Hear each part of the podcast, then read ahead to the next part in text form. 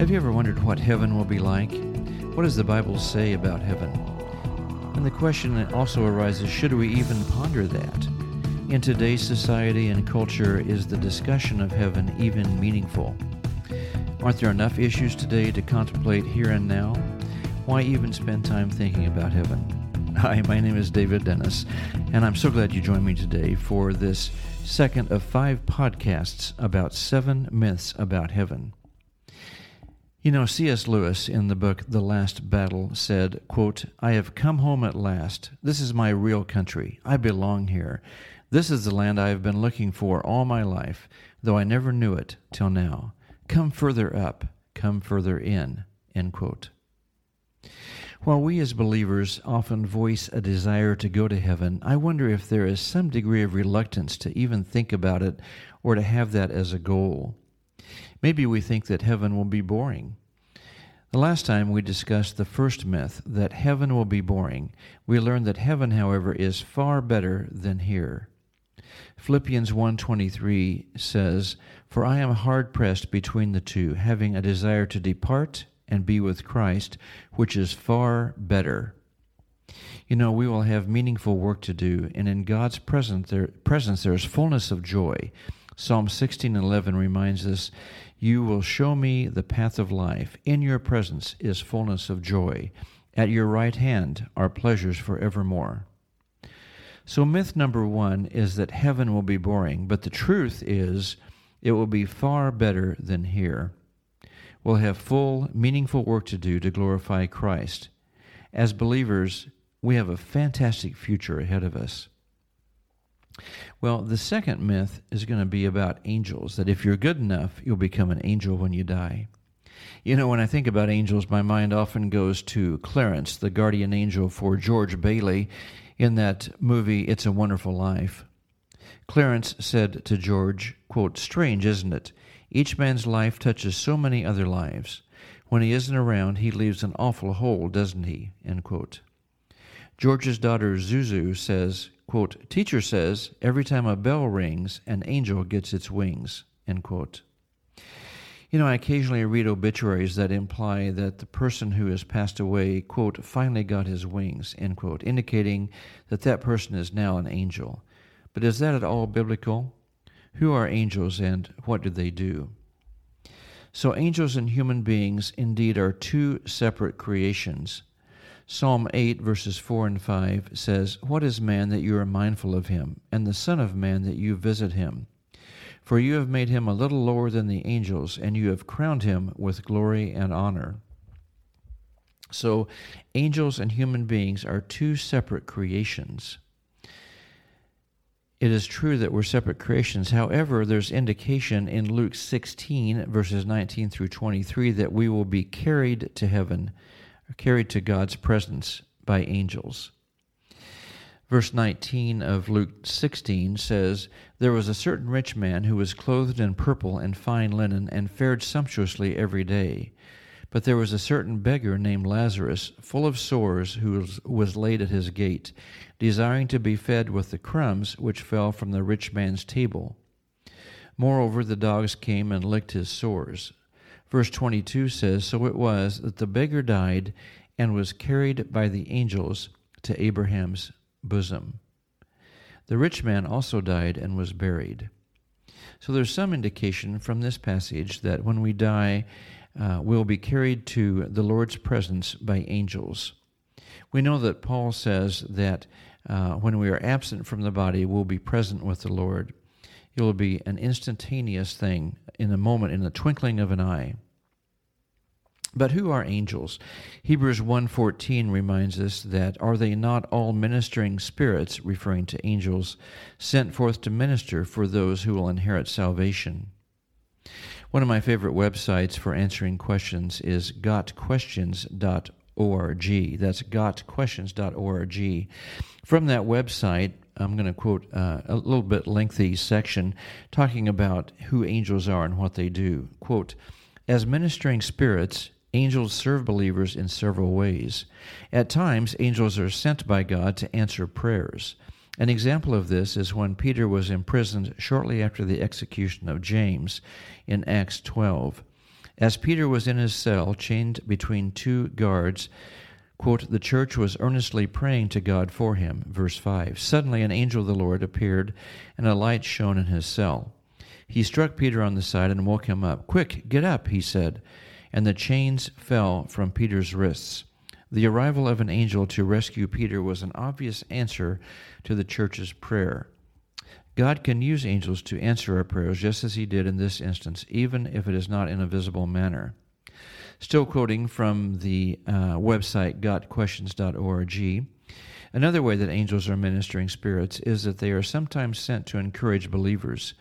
As scripture, uh, sorry, in Scripture, angels encouraged and attended the Lord Jesus at least twice after he was tempted in the desert for 40 days and 40 nights and in the Garden of Gethsemane. That's Matthew 4:11 and Luke 22:43. Another example of that is when Paul was encouraged by an angel during a storm at sea in Acts 27 verses 23 and 24.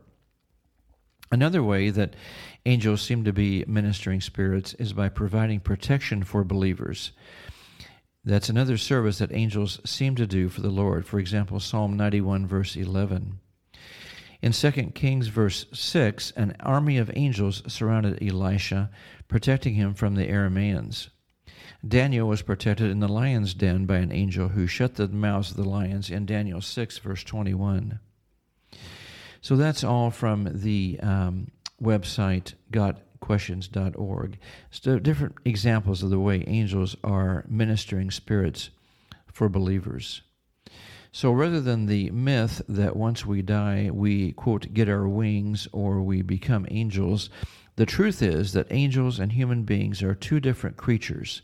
We are not changed into angels when we die, although angels may carry us to the presence of the Lord Jesus upon death, and we know that they are ministering spirits to believers. So the third myth is that we shouldn't think a lot about heaven. We shouldn't think a lot about heaven. I told the story in the first podcast about uh, these myths that I was meeting with a young man a number of years ago who really thought it was wrong to set our minds on things above who thought it was wrong to even contemplate heaven because there's enough to do here and now, and we would just, uh, he just thought we will let, let God figure out the afterlife. But is that what Scripture says? Some people say that if we are too heavenly minded, we will be of no earthly good. Is that true? I don't think so. Scripture tells us in Colossians 3, verses 1 and 2 If then you were raised with Christ, Seek those things which are above, where Christ is, sitting at the right hand of God. Set your minds on things above, not on things on the earth. So, Paul tells us in this passage that we are indeed to set our minds on things above, set our minds on heaven, not on things that are on the earth.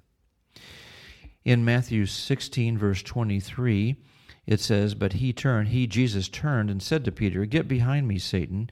You are an offense to me, for you are not mindful of the things of God, but the things of men. End quote. So we are to be mindful of the things above, not on the things of men. In Matthew 6, verses 19 through 21, Jesus tells us to lay up treasures in heaven.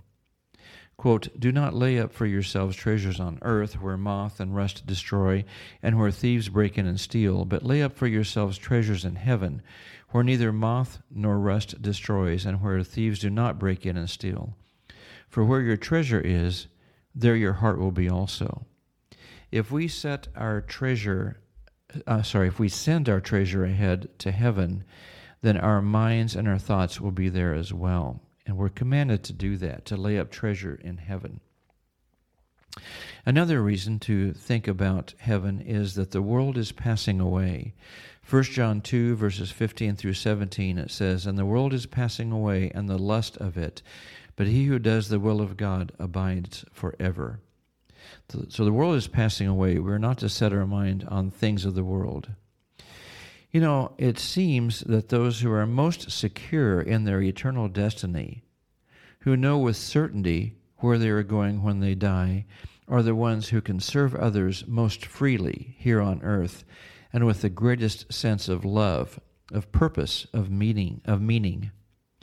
Knowing that Jesus loves me and that I am secure in that love relationship with him helps me to be free to serve others in a more genuine manner.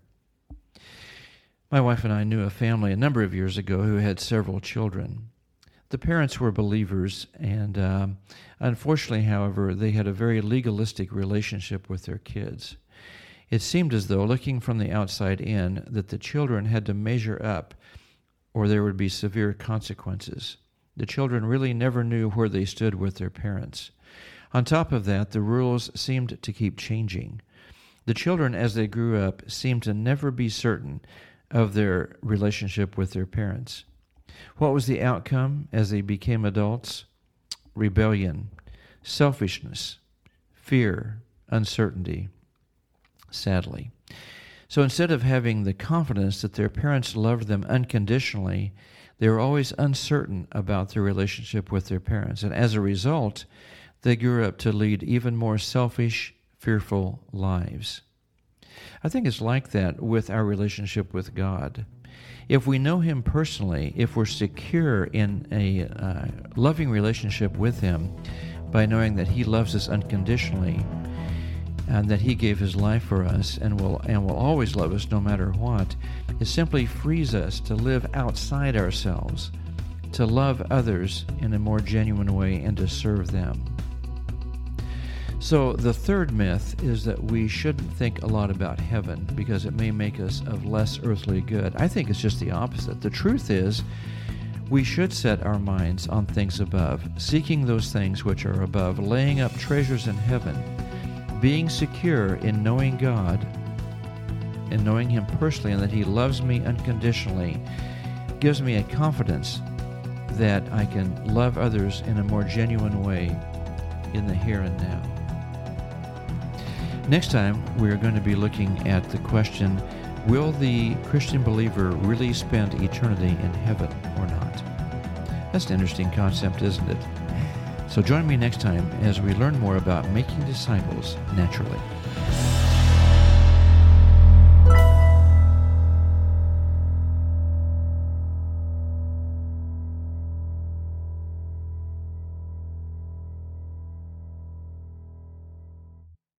The views expressed on this podcast are those of the speakers and are not necessarily the views of the navigators, nor of the Kansas Communities Ministry.